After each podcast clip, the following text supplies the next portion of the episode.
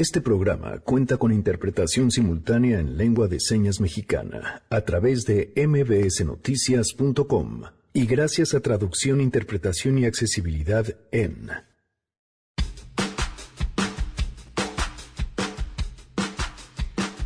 Se acaba de aprobar en la Cámara de Diputados la iniciativa para poner etiquetas a los productos de consumo. Estas etiquetas frontales que son como grandes advertencias sobre tienen mucho azúcar, tienen mucha grasa, corre sodio. Vamos a platicar sobre eso en una mesa que no se pueden perder. Mientras la industria agrega cantidades exageradas de azúcar, grasa, calorías, sodio, tenemos 75 mil amputaciones por año Además, está con nosotros nuestro papi de los libros, el Tlatuani del Club de Lectura de A Todo Terreno, Adán Serret, nos llevará de paseo este mes con una nueva recomendación. Este mes en el Club de Lectura en A Todo Terreno hablaremos de un libro gótico, un libro de relatos que recorre los cementerios del mundo. Tenemos buenas noticias y más, así que quédense si arrancamos a todo terreno. MBS Radio presenta A Todo Terreno con Pamela Cerdeira.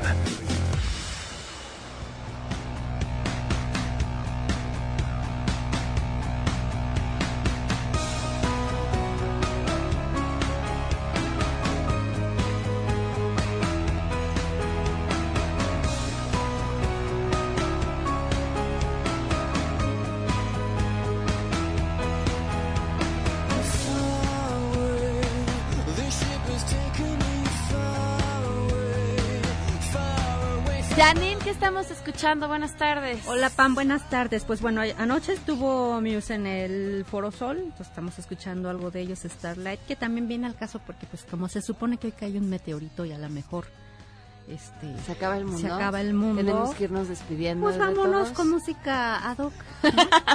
pues vamos aflojando el cuerpo. okay. Muy bien. que nos pidan sus canciones que tengan que ver con el espacio, estrellas. Oigan, todo lo que dije yo fue una broma, no lo van a tomar en serio, no quiero angustias. Es que eh, me encanta, ¿no? Es como mensaje, cadena de WhatsApp. En la radio dijeron, y ya con Que ya. eso es suficiente, estamos bromeando. Así es, hay que tener buen humor. Me parece muy fake news. Gracias, Janine.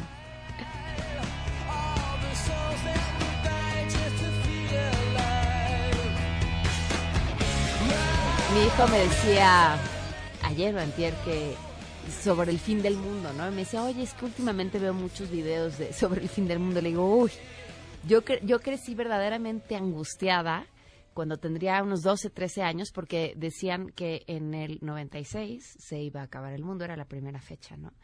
Y yo decía, no, en el 96. Pues hay que conseguir novio porque no puede uno morir sin haber amado, ¿no? Y luego llegó el 96 y pues no se acabó el mundo. Y luego la fecha era el 2000. En el- en el- miren, en el 2000 sí estábamos muy angustiados.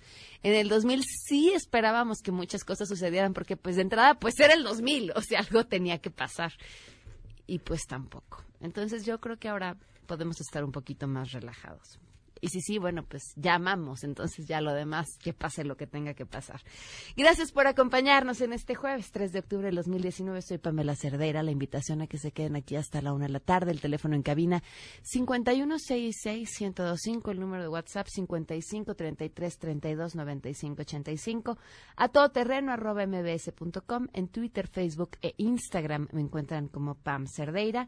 Gracias a Miguel que se encuentra en la interpretación de lengua de señas. Miguel González lo pueden ver en www.mbsnoticias.com. Vaya, pues ayer hablábamos de que si se iba a armar o no se iba a armar con el tema o con la excusa de las manifestaciones del 2 de octubre, por supuesto con este gran tema de los cinturones de paz que no eran otra cosa sino servidores públicos que tuvieron que pues hacerla de pues no de policía, sí, sí, pero pues no era su chamba, ¿no? Ponerse a cuidar que no hubiera disturbios o al menos tratar de, de desincentivar que esto sucediera. Las imágenes que pudimos ver eran pues interesantes. Evidentemente, estos cinturones rotos o abiertos, en cuanto llegaba algún encapuchado a mm, querer pintar o hacer algún destrozo, porque son servidores públicos que no tienen por qué estarse exponiendo y tampoco es su trabajo vigilar que la gente que va a hacer destrozos no los haga. Pero un resumen de lo que sucedió. Juan Carlos Alarcón, te escuchamos. Juan Carlos, muy buenas tardes. Hola Pamela, gracias. Eh, muy buenas tardes. Los actos vandálicos que ayer fueron eh, controlados por acciones policiales de la Secretaría de Seguridad Ciudadana también ocasionaron que tres policías fueran hospitalizados y seis más atendidos por paramédicos en el centro histórico de la Ciudad de México. De acuerdo con un eh, primer recuento que elaboró la dependencia luego de la marcha conmemorativa por el 51 aniversario de los hechos ocurridos en el 68, también se constató que cinco personas recibieron atención por personal del Escuadrón de Rescate y Urgencias Médicas en el operativo que desplegó la Secretaría de Seguridad Ciudadana en el marco de esta movilización un eh, individuo fue detenido y puesto a disposición de la gente del Ministerio Público por el delito de robo de un celular.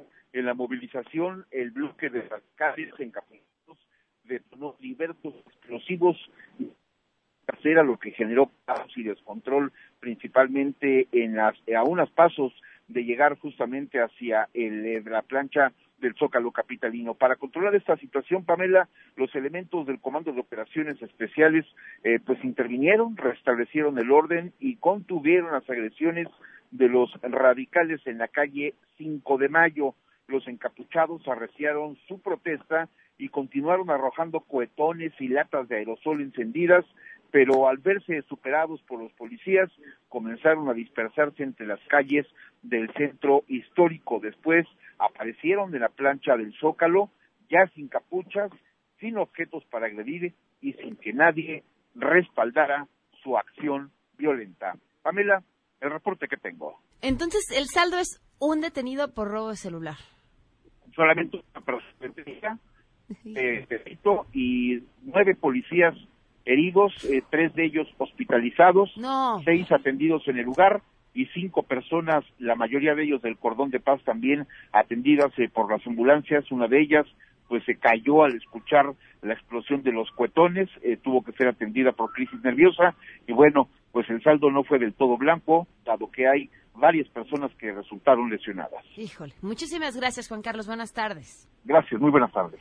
Esto fue lo que dijo la jefa de gobierno. Compañeras, compañeros, queridos, compañerísimos, les agradezco infinitamente su trabajo de hoy. Es una labor cívica muy, muy importante. Logramos contener la violencia. Sé que hubo momentos tensos, pero de verdad son unos héroes. Así que todo mi reconocimiento. Pues ni el reconocimiento ni el... ¿Qué? Ni el la palabra de son héroes. Yo no tiene, en serio, no tienen por qué ser héroes, no tienen por qué serlo y tampoco lo son. Me parece más bien que son mártires, son funcionarios públicos, no tienen por qué exponerlos a eso. Ese no es su trabajo, esa no es su función, no están capacitados para hacer eso, no tienen por qué hacerlo. Incluso es un abuso que porque sean funcionarios públicos les pidan que se pongan a hacer eso. No es su chamba no es su chamba. Y yo no sé, si tuviera un pariente trabajando en el gobierno de la Ciudad de México, yo no quiero que sea héroe.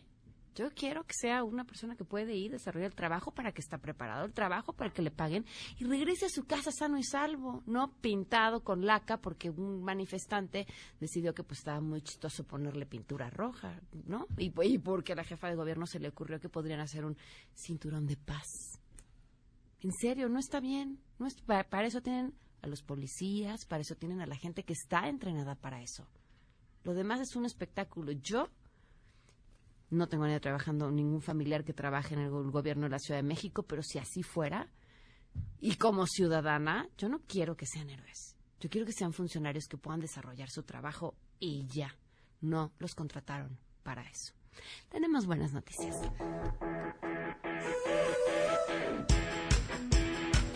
Edith Márquez que entró con cara de susto a la cabina. No, no, yo aquí no venía. a mí no, que a mí no me traigan a hablar de esto. que ya me van a regañar o qué pasó. Se los juro, nunca he visto una invitada con tanta resistencia a entrar. nada más la veía de reojo y como que se regresaba y la volvían a sentar. No, no, no. es que no quisiera entrar, Pame. Lo que pasa es que yo decía, me, irán a regañar, Pame. O sea, porque te vi muy seria, pero no, no, no, amiguita linda, hermosa. ¿Cómo estás? Muy bien, con muchísimo gusto que nos acompañes. ¿Cómo estás? Al contrario, al contrario, yo feliz de estar aquí en tu programa. Este, todo este día está dedicado a hacer esta promoción para este concierto que es con una causa maravillosa eh, a favor de, de los niños con discapacidad auditiva que ya vi que te sumaste súper bien y me estaban platicando y te felicito porque es una causa muy loable y todos los que podamos poner un granito de arena creo que nos enorgullece, ¿no? Siempre en, pues en bienestar de la sociedad y de, de, la gente que más lo necesita. Entonces, pues muy contenta. Este concierto va a ser con la Sinfónica de la Ciudad de Puebla. Eh, va a ser este miércoles 9 de octubre en el Teatro Metropolitan. Así es que pues ahí los espero, no se lo pueden perder y yo espero que les guste muchísimo. Año con año Fundación MBS hace un concierto justamente de esta forma en el que estarás tú este año, qué suerte, además qué privilegio. Ay, muchas gracias. Y cada concierto, si no me equivoco, ya me dirán aquí de Fundación, es eh, hay, en el concierto hay un intérprete de lengua de señas para que las personas con discapacidad auditiva puedan también disfrutar del concierto. Esto que nosotros tenemos, que, que es el intérprete de lengua de señas en el programa, a, mí se me ocurrió justo después de haber ido al concierto del año pasado. Así es. Que fue con Alex Sintex, porque me pareció espectacular. ¿Ya has tenido oportunidad de ensayar con el intérprete? ¿Has visto al intérprete interpretar tus canciones? No, no lo he visto. Eh, los ensayos son 7 y 8 de octubre. Entonces, pues imagínate, me siento, pues obviamente... Eh, Mm, emocionada, nerviosa, porque no es lo mismo cantar con tus músicos o con un mariachi que con la orquesta. Que con la sinfónica, ¿no? Entonces, eh, bueno, pues yo creo que siempre hay una primera vez para todo y qué padre que me haya tocado a mí y sobre todo en un concierto, pues como te decía, ¿no? Con una, con una em, labor tan increíble y tan, y tan noble, ¿no? Como es para los chiquitos que no escuchan y que pues es uno de los sentidos más eh, importantes, ¿no? Que tenemos. La, razón de ser de estos conciertos es esa, pero sí le digo al público que es un concierto, se convierten en conciertos espectaculares. Justo la sinfónica, pues sí, cambia yo creo que son como emotivos, Sí, claro. Es como emotivo, como, como que suena diferente, todo. Te digo, yo creo que como con un, con un toque especial, incluso de nostalgia, ¿no? Y luego mis canciones, que son también bastante, que se prestan para eso, pues creo que es algo increíble, ¿no? Y las mujeres que siempre van normalmente a todos mis conciertos, que, que de pronto encuentran esta, como este dolor este, en, su vida o, o, aunque vayan con el marido, es así de, ¿ya escuchaste? Y eso me encanta, o sea, me encanta que el público que yo más tengo cautivo sean las mujeres. Creo que las mujeres hoy en día eh, tenemos cada día más, más voz y voto, más fuerza, más independencia, más capacidad para decidir qué queremos hacer con nuestra vida, ¿no? Yo creo que es algo muy, muy bonito. Recuérdenos las fechas del concierto y dónde pueden conseguir los boletos. Claro que sí, los boletos se pueden conseguir a través de Ticketmaster y en el Teatro Metropolitan. Eh, el concierto es este miércoles 9 de octubre a las ocho y media de la noche es de verdad un va a ser un gran espectáculo, se los puedo ya garantizar desde ya. Digo, nada más vean qué vocerrón van a tener ahí, ver el que siempre es un gran espectáculo. Qué hermoso. Con la Sinfónica y se acorda, te acordarás de mí, Edith, cuando digas me concentro en cantar o veo al intérprete. Es eh, sí, ¿verdad? Es, es impresionante. Es impresionante. Sí, me voy a me voy a acordar de ti, pero eh, voy a tratar también de de verlo en el ensayo, más que en Para que no, te quite la atención. Sí, no, imagínate, me voy a desconcentrar tremendamente y así de, ¿qué dijo la señora? Ya se le olvidó la canción. No, no es cierto. No, lo vas a disfrutar muchísimo. De verdad, eh, va a ser un gran concierto, así que te deseo todo, el éxito y que aprovechen para ir. Ahí estaremos, ahí nos vemos, ahí te veremos y disfrutaremos cantando contigo. Claro que sí, te lo agradezco. De lejitos, ¿no? Sí, no, hombre. el público. Muchas gracias. Muchísimas gracias, Al contrario, al contrario, Pamela, muchísimas gracias por la invitación y un beso a todo tu público. Gracias. Vamos a una pausa volvemos. Que Dios te dé un castigo, me iré. Pues así lo has querido. Pues mira tú, cómo te ríes, cómo juegas tú, con la esperanza que yo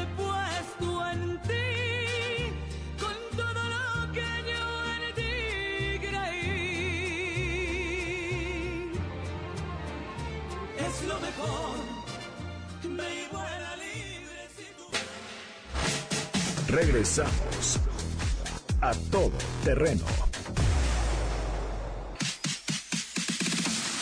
A todo terreno con Pamela Cerdeira. Continuamos. Adán Serret. Adán Serret. Líder, gurú, presidente, Tlatuani. El mero mero del club de lectura de A todo terreno.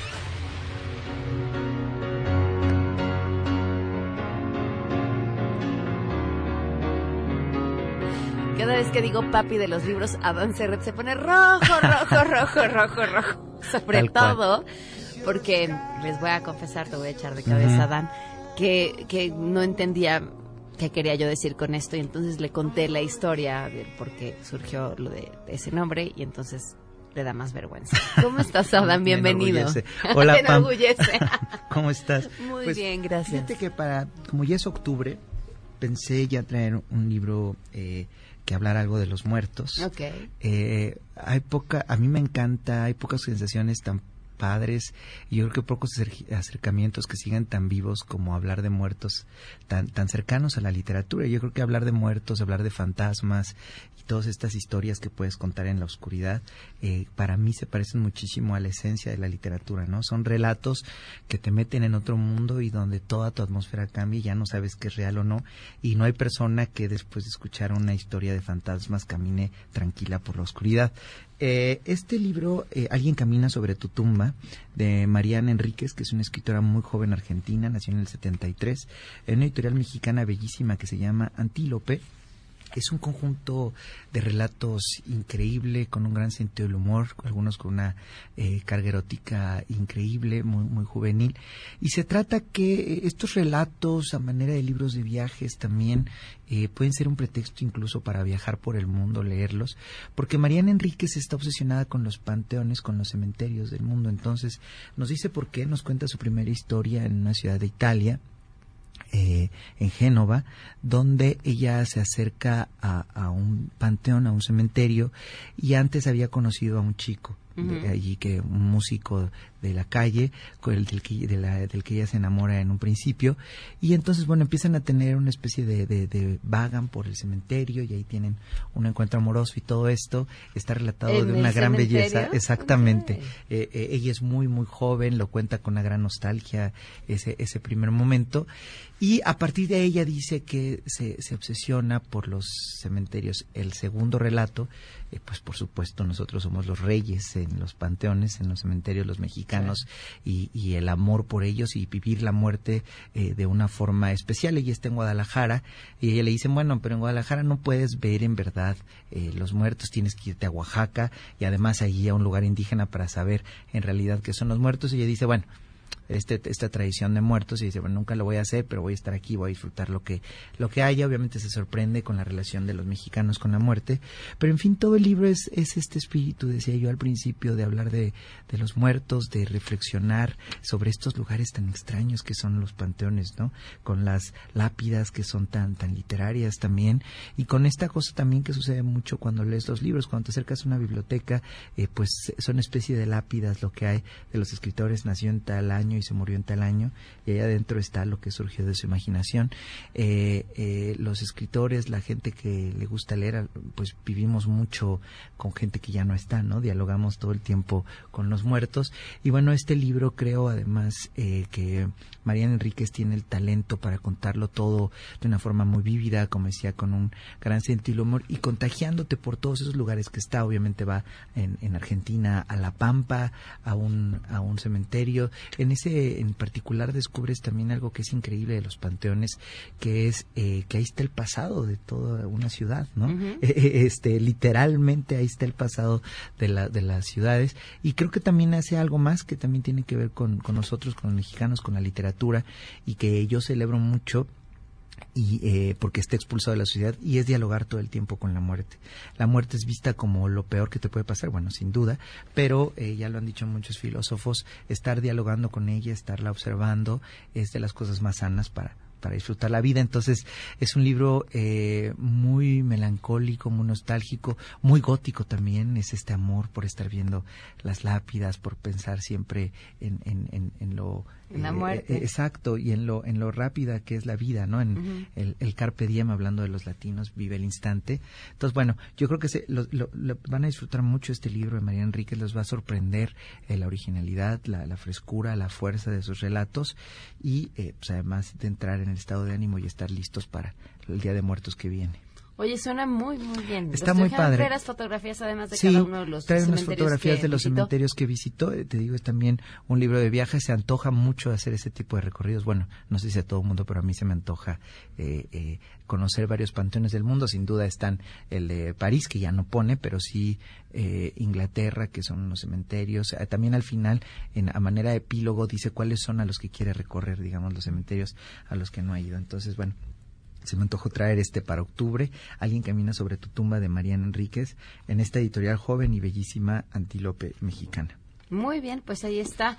Alguien camina sobre tu tumba. Y si quieren ser parte del club de lectura de A Todo Terreno, Adán Serret, que ya se pudo meter Ya. a la aplicación de Goodreads. Ya está. Se meten a goodreads.com o bajan en la tienda de aplicaciones la, que lleva el mismo nombre, buscan a todo terreno en los grupos y ahí estamos platicando y conversando sobre todos los libros que hemos estado leyendo pues a lo largo de este tiempo. ¿Y alguna pregunta a tus redes sociales? Eh, arroba Adán Serret en Twitter, ahí estoy para cualquier cosa y sé contestar muy rápido. Este, y bueno, pues cualquier cosa, aquí estoy. Está, suena, suena padrísimo. Muchísimas gracias. Sí, está muy bien el libro, yo creo que van a disfrutar mucho. Además, ella es una súper, súper novelista. Ok. Eh, me parece que pronto va a venir a México, entonces este libro puede ser un punto de arranque para descubrir a esta gran escritora. Perfecto. Muchas gracias. Gracias. Tifa. Vamos a una pausa y volvemos.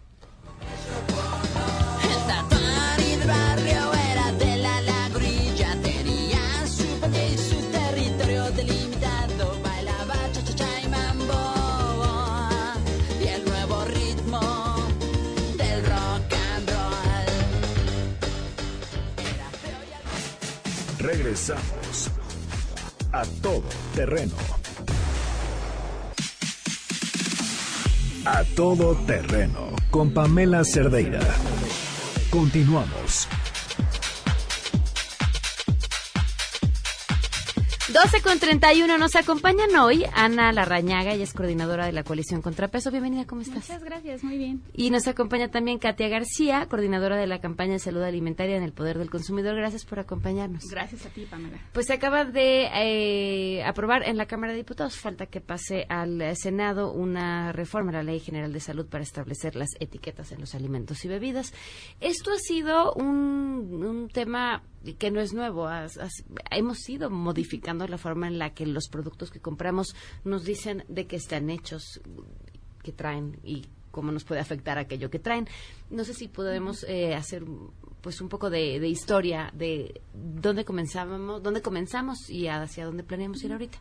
Claro, pues realmente esta cuestión del etiquetado no es una no es algo reciente, ¿no? O sea, realmente desde el 2012 que el sexenio pasado, justo cuando empezó a hacerse la, política en materia de salud alimentaria, pues en Estrategia Nacional para la Prevención del Sobrepeso y Obesidad, se mencionaba que tenía que haber un, un eje regulatorio y dentro de ese eje regulatorio estaba la parte del etiquetado.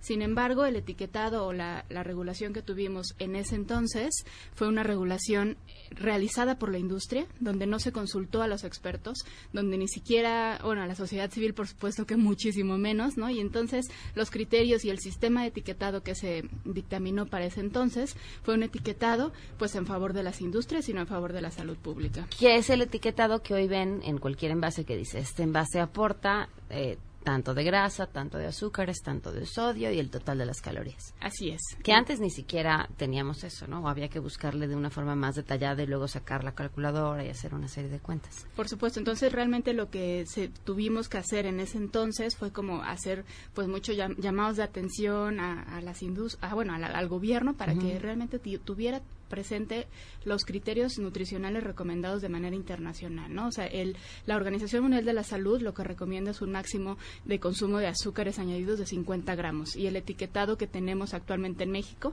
nos está diciendo que podríamos consumir hasta 90 gramos. Entonces ahí vemos cómo realmente los criterios, además de ser muy difíciles de entender, porque nos, nos habla sobre en, en porcentajes y en calorías, tendríamos que sacar nuestra calculadora o hacer cálculos matemáticos para poder tener acceso rápido a conocer lo que tienen los productos. ¿Cuántos son 90 gramos de azúcar? Son... eh, O sea, ¿lo podríamos equiparar a qué? ¿O Híjole. podríamos decirlo en cucharadas? ¿O Eh, lo, lo- lo preocupante es que estos 90 gramos de azúcar con tomarte un néctar o un refresco de medio litro y un néctar ya lo rebasaste. Ok. Realmente eh, estos productos son muy, muy altos en, en este tipo de azúcares libres y sabemos que eso es la, la, eh, digamos, no la recomendación, porque no existe una recomendación para azúcares añadidos, no existe. Eh, la, la, la OMS es muy clara al señalar que no, no pone un límite en azúcares naturales, como si tú comes una manzana, una pera, tiene su, su propio azúcar, esa fruta.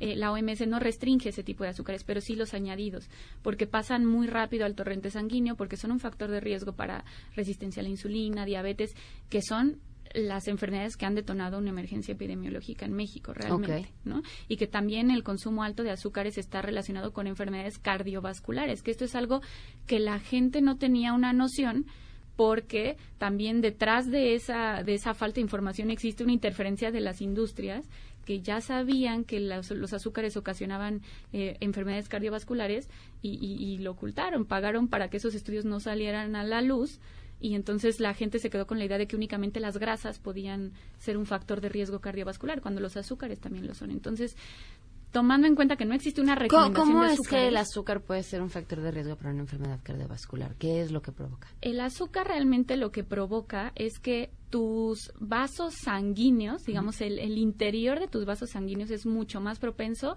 a de- desarrollar em, eh, coágulos, trombos, eh, algo que bloquee y entonces, pues tu corazón al bombear sangre eh, tiene un menor espacio para que circule la sangre, lo cual ocasionaría hipertensión o los trombos que pues bloquean, ¿no? Bloquean el vaso. Entonces, esos son solamente por ponerlo de manera muy sencilla algunos de los efectos de consumir azúcar y actualmente no se está advirtiendo. Es más, eh, el etiquetado actual, mm, si bien puede parecer o la industria ha dicho que es informativo porque tiene números y porcentajes y, y nosotros, claro, los números son algo fáctico, ¿no? Eh, pero eso no significa nada para la gente si no viene acompañado de una advertencia, si no viene una- acompañado de un, oye, esto significa que te hace daño. Y más, como menciona Katia, eh, si las, la base con la que se hizo este GDA ni siquiera está escuchando las recomendaciones de los expertos, sino que fue algo creado por la propia industria. Ok, ¿Qué fue entonces lo que se aprobó? Ah, eh, Ahora, en. Bueno, recientemente en la Cámara de Sí. Diputados se ha aprobado una modificación a la Ley General de Salud en materia de sobrepeso, obesidad y etiquetado, donde entonces se hace una modificación para el, el etiquetado que tenemos en México, sea un etiquetado de advertencia, con un- que ese, ese etiquetado de advertencia ya ha sido utilizado en otros países como en Chile y en Perú. Es un sistema en el que a través de un sello de color negro en forma de octágono y que tiene la leyenda alto en azúcares, alto en grasas saturadas, alto en sodio o alto en calorías. De esta manera, nosotros al tenerla enfrente de los productos, al agarrar un producto y ver uno un sello de estos, podemos conocer sin necesidad de hacer algún cálculo la cantidad que contiene de estos nutrimientos críticos, ¿no? El producto que vamos a consumir. Ahora, este modelo, ¿qué resultados ha tenido en Chile? En Chile, ah, bueno, se ha realizado una un- un evaluación por parte de la Universidad de Chile y del Ministerio de Salud, donde han visto que más del 90% de la población lo entiende, ¿no? Y que además, pues, han modificado sus compras, ¿no? Y también, en cuanto a las compras de bebidas azucaradas, había una, una reduc- reducción del 25% y una reducción en las compras de cereales azucarados del 14%. Entonces, es una medida efectiva que incluso instituciones y organizaciones a nivel internacional la, la han reconocido, como la propia Organización Panamericana de la Salud, la FAO, UNICEF, han, re- han dado premios a Perú y a Chile para poder o por haber tenido este sistema de etiquetado. Y en México, pues tanto académicos a nivel nacional como el Instituto Nacional de Salud Pública, pues se ha pronunciado a favor. Incluso la propia Secretaría de Salud ha, ha dado un pronunciamiento sobre esto. Y bueno, creemos que básicamente estamos como en un, en un momento en el que realmente todos tenemos este apoyo a este sistema de etiquetado de advertencia. Necesitamos ahora seguir avanzando, ¿no? Que ahora cuando se discuta en el Senado, pues es- nuestros senadores sean y vuelen por nuestra salud, por los derechos, porque es muy importante hablar, ¿no? Esto es una cuestión de derechos humanos. Tenemos el derecho a la información clara en los productos que consumimos por esta epidemia que estamos viviendo de obesidad y diabetes. Les comentaba justamente en el corte, les decía, bueno, a ver, es que alto en azúcar es para quién. Algo que es alto en azúcar es para la media de la población, a lo mejor alguien que tiene mucha actividad física, o no lo es. Entonces, ¿cómo, cómo entender o cómo educar lo suficiente para que pueda ser información funcional para todas las personas? Aquí hay algo que pues me gustaría desmentir. La industria ha dicho justo que este tipo de etiquetado, el que se ha empleado en Chile o en Perú y próximamente que va a pasar en México, eh, no es informativo porque no viene con cifras, ¿no? Y que es un- únicamente te dice alto en y no sabes cuánto es alto. Sin embargo, están eh, olvidando algo que que no se modifica y es que la tabla nutrimental que viene en, el, en la parte de atrás de todos los productos esa tabla nutrimental no se está tocando con, con esta iniciativa. Es decir, lo que los diputados y diputadas votaron esta semana eh, no está modificando ni, ni eliminando la tabla nutrimental. Y ahí los consumidores pueden encontrar de manera mucho más clara que en el etiquetado GDA que tenemos ahorita cuál es la cantidad de cada uno de los nutrimentos que contiene ese producto. Y digo de manera mucho más clara porque en el frente del, del envase, eh, con el GDA actual, vienen kilocalorías, no en gramos. Y eso es un problema para los consumidores, porque si a ti te ponen una medida en gramos, tú puedes, como mencionabas hace ratito, ¿cuántas cucharadas son? O sea, un gramo o una medida eh, la puedes tú imaginar en algo físico, pero las calorías tú no sabes, eh, no, no puedes darle una dimensión física o a cuánto, No, pero cuánto tienes una, caloría, pero ¿no? Es algo- insisto, intensa que ha ido a nutriólogos toda su vida, tienes una idea de cuántas, cuántas calorías deberías de consumir en el día y entonces mm, dices, no, pues la dona trae 500, pues no voy a comer cuatro donas en el día y ya, ¿no? O sea, más o menos te, te podrías dar una idea. Claro. Ahora eso, como bien dices, quizá eso es algo que pueden hacer algunas personas que, que pues han tenido la oportunidad Claro. de recibir eh, apoyo de algún nutriólogo o nutrióloga. La realidad es que también este etiquetado está pensado para garantizar el derecho de tener información para las poblaciones más vulnerables, bueno, Claro. no vulnerables, vulneradas, ¿no?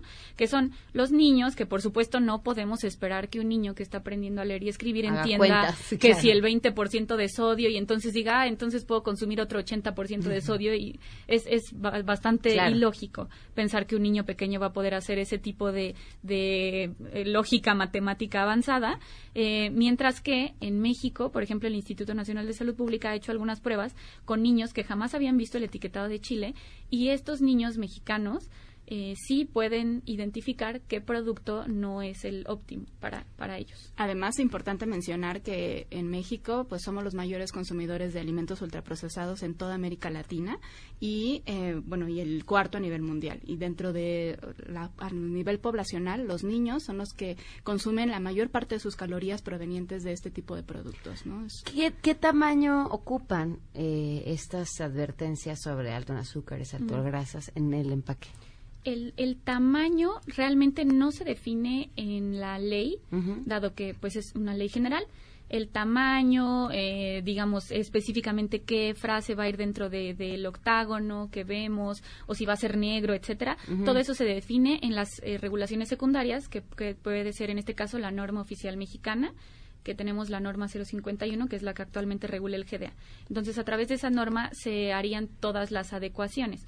Lo que nos indica esta modificación a la Ley General de Salud es que, como ya mencionaba Katia, tendría que ser un etiquetado de advertencia y tiene que cumplir con ciertas características. Debe ser veraz, debe ser claro, ¿no? Debe cumplir con, con esta característica y debe ser de fácil comprensión. Porque con esto queremos garantizar que incluso personas que en nuestro país no saben leer y escribir puedan identificar un, un- un señalamiento que si te fijas son octágonos porque tratan de, de parecerse a, a- Al a- símbolo al de- símbolo pare que vemos en, la, en las calles. Entonces es un símbolo gráfico que aunque tú no sepas leer, te está advirtiendo que hay algo ahí que te puede hacer daño, pensando en personas que quizá no saben leer ni escribir, que viven en alguna, eh, que no, no hablan español, porque en México se hablan muchos otros idiomas, ¿no? Entonces está pensado también de manera gráfica por eso. ¿Ven alguna dificultad para que esto pase en el Senado? Pues la mayor- está. La mayor dificultad que hemos tenido siempre, pues, es la industria, ¿no? O sea, la, la presencia de la industria y, sobre todo, pues, también el cabildeo, ¿no? Con nuestros legisladores que tratan de convencerlos, de disuadirlos de que no aprueben esta, esta ley, ¿no? Y realmente, pues, como todo, la industria está pensando en sus intereses económicos, pero estamos hablando de salud pública, estamos hablando de derechos humanos. Entonces, necesitamos que todos nuestros senadores ahora y senadoras, pues, vean por nuestra salud y dejen de lado los intereses comerciales. Necesitamos atender esta, pues las graves complicaciones que estamos viviendo ya por diabetes, ¿no? O sea, la diabetes es una, una, pues, por eso está- estamos en una crisis de salud, ¿no? Las complicaciones de la diabetes como la ceguera, la insuficiencia renal, ¿no? Que, que pues hacen incluso muchísimos gastos médicos y también, o sea, la las poblaciones más pobres son las que tienen que dar más de su bolsillo para poder atenderse, ¿no? Yo creo que nadie puede, salvo la industria, estar en contra de un tema de, la informa- de información. ¿no? Esa nos enriquece siempre a todos. Pero si hablamos de eh, consumir los mejores alimentos, también hay un tema de disposición. O sea, es- tienes más a tu alcance un pastelito empaquetado que una fruta. eh, que, que- que estas otras opciones que son muchísimo más saludables. ¿Cómo conseguir que, bueno, ahí está la advertencia, pero que también tengas opciones para tomar decisiones mucho más inteligentes? Precisamente, eh, bueno, como hemos repetido muchas veces, ¿no? El etiquetado es parte de una política integral, ¿no? De combate al sobrepeso, obesidad y la diabetes. Con una sola medida no se va a resolver el problema, ni de un día para otro, ¿no? Necesitamos ir paso a paso. Esto es un avance muy importante, pero tiene que estar acompañado también de otras, de otras políticas. Por ejemplo, en Chile y hacia donde nosotros queremos llegar, es que cualquier producto que tiene incluso solo un sello, un producto que tiene ese sello no puede ser vendido al interior de las escuelas Mm. y no puede ser publicitado para menores. Entonces, así lo vemos de una manera más integral y en México, al menos en estas escuelas, en las escuelas o en el horario escolar, los niños podrían recibir alimentos más saludables, ¿no? Y tener pues a su alcance eh, pues mejores opci- opciones. Mejores opciones. Voy a ir a una pausa, aguántenme, voy a abrir el teléfono por si el público tiene preguntas, 5166-1025 y volvemos. You were laughing, I was crying. We were dancing, we were dying. Sometimes I don't know how we walked away. If I'm honest, what I liked were the things we didn't know. Every morning, every night, I'll be beating down. Regresamos a todo terreno. A todo terreno con Pamela Cerdeira. Continuamos. Oh, baby, I'm jealous, I'm jealous, I'm jealous of us. I'm jealous of everything that I know we could be, but never really seems enough. I'm jealous, I'm jealous of everyone. Jealous of the man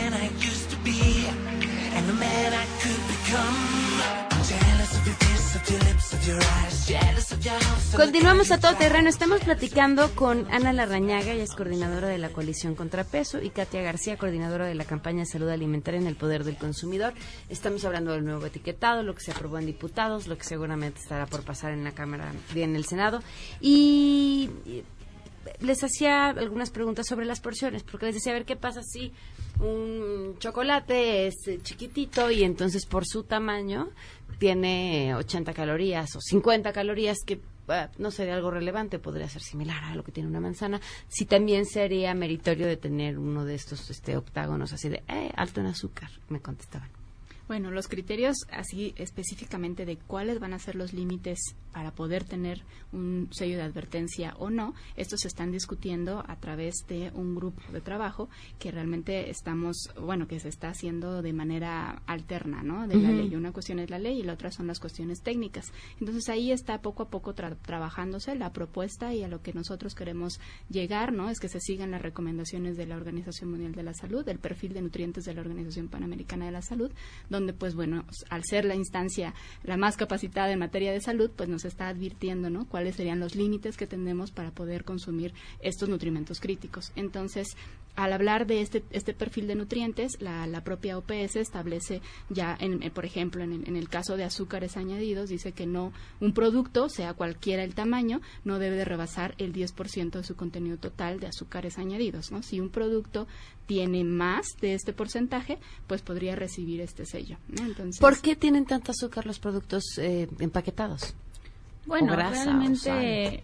Eh, lo, y también lo que hemos visto, y eso ha sido ah, como muy interesante, es que muchas veces ni siquiera es azúcar de caña, es jarabe de maíz de alta fructosa, ¿no? Que, este, ¿Es más económico es o tiene por otro un tema beneficio? muchas veces por, por justo por economía, o sea, es, es mucho más barato comprar este ingrediente que se utiliza para endulzar, para, para dar este sabor. Eh, que otros ingredientes. Entonces, eh, mucho de lo que se ha hecho en la industria es justo tomar los ingredientes o los insumos, los aditivos que son más baratos, ¿no? Para, pues, para mejorar, digamos, la rapidez o, o- o acrecentar las, las ganancias en comparación con elegir los, los ingredientes o las formulaciones que pudieran ser mejor para la salud poblacional. Por eso, algo que se vio en Chile como resultado de esta medida y que esperaríamos suceda también en México es justo la reformulación de los productos y no únicamente que se hagan empaques más chiquitos. Porque un empaque más chiquito de algo que sigue siendo alto en azúcar, pues no, no trae realmente un beneficio para la población. En cambio, eh, si nosotros logramos sí disminuir productos que son eh, de bastante mala calidad nutrimental y, y poco a poco también lo que queremos es ir recuperando el consumo de alimentos naturales o mínimamente procesados.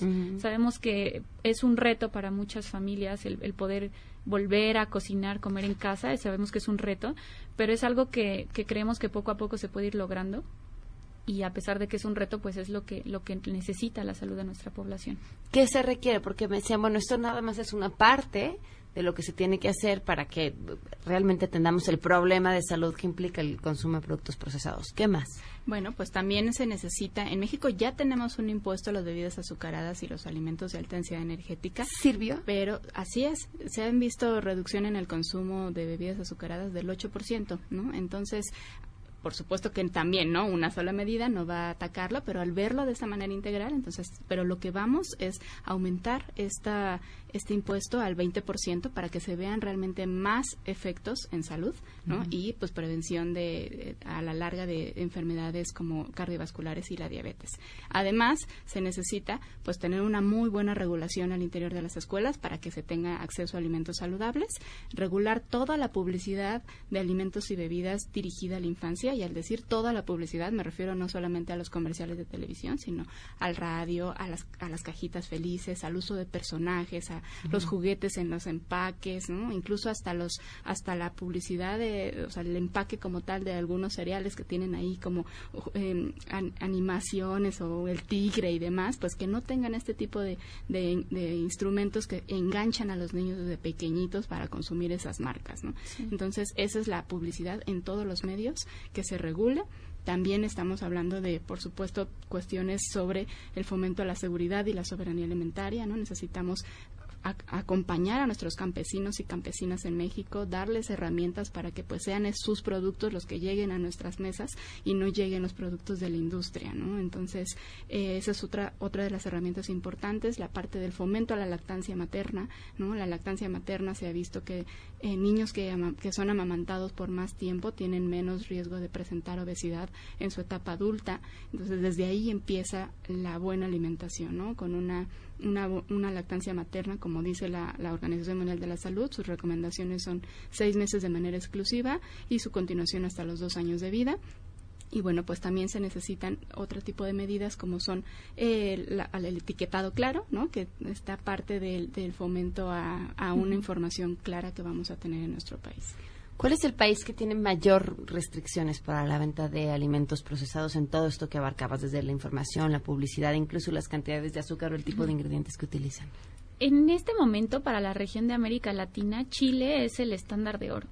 Chile es el país que más ha logrado avanzar. En Chile, por ejemplo, el uso de personajes infantiles en las cajas, en los empaques de los productos ya que son altos en azúcares, en sodio, en grasas, no se permiten, ¿no? Mientras que aquí tenemos el tigre, el conejo y cualquier personaje que se nos ocurra o adentro de las bolsitas viene el juguetito y colecciona los 20 juguetitos. Entonces, esos son incentivos para que niños y niñas consuman eh, un producto sin importarles mucho si ese producto va a dañar su salud a futuro o no.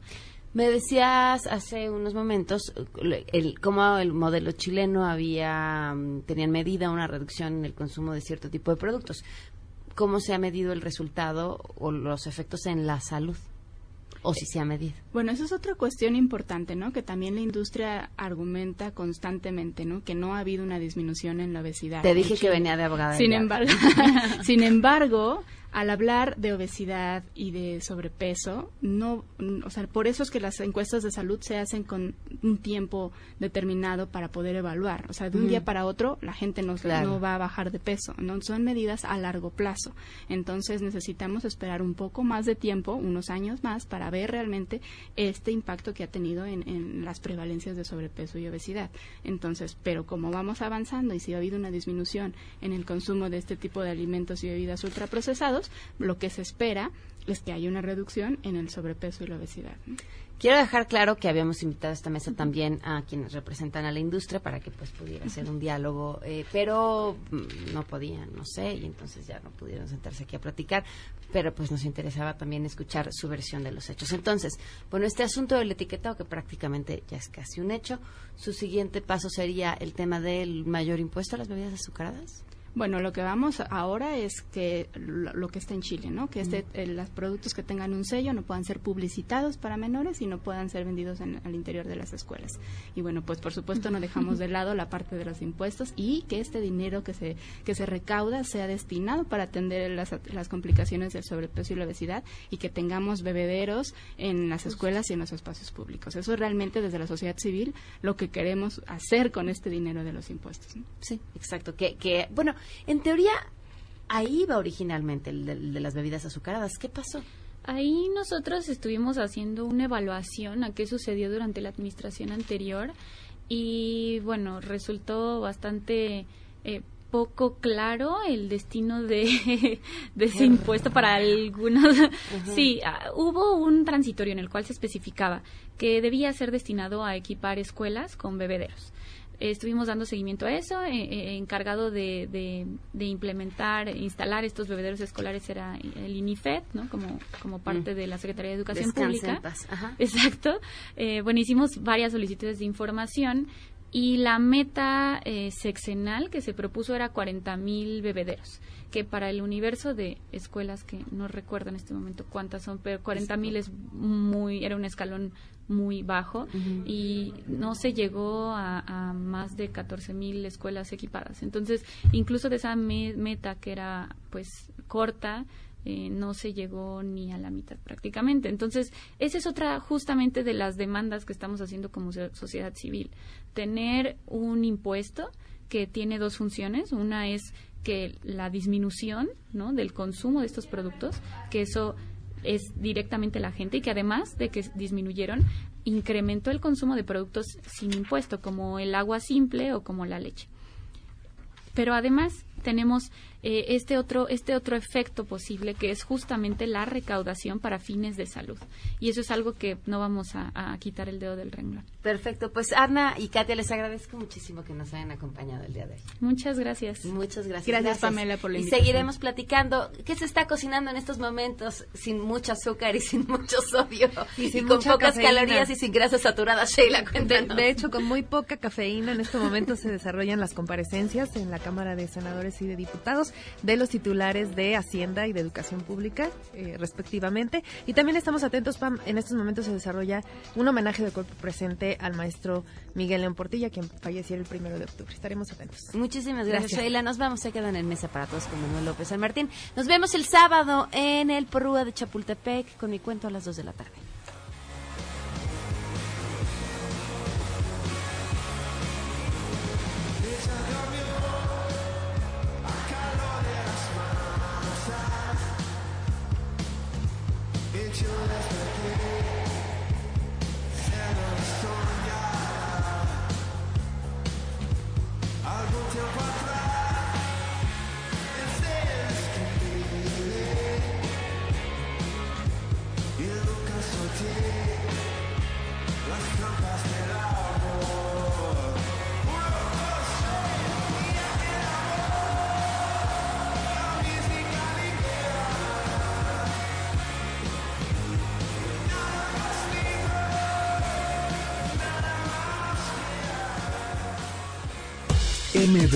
Radio presentó A Todo Terreno con Pamela Cerdeira, donde la noticia eres tú.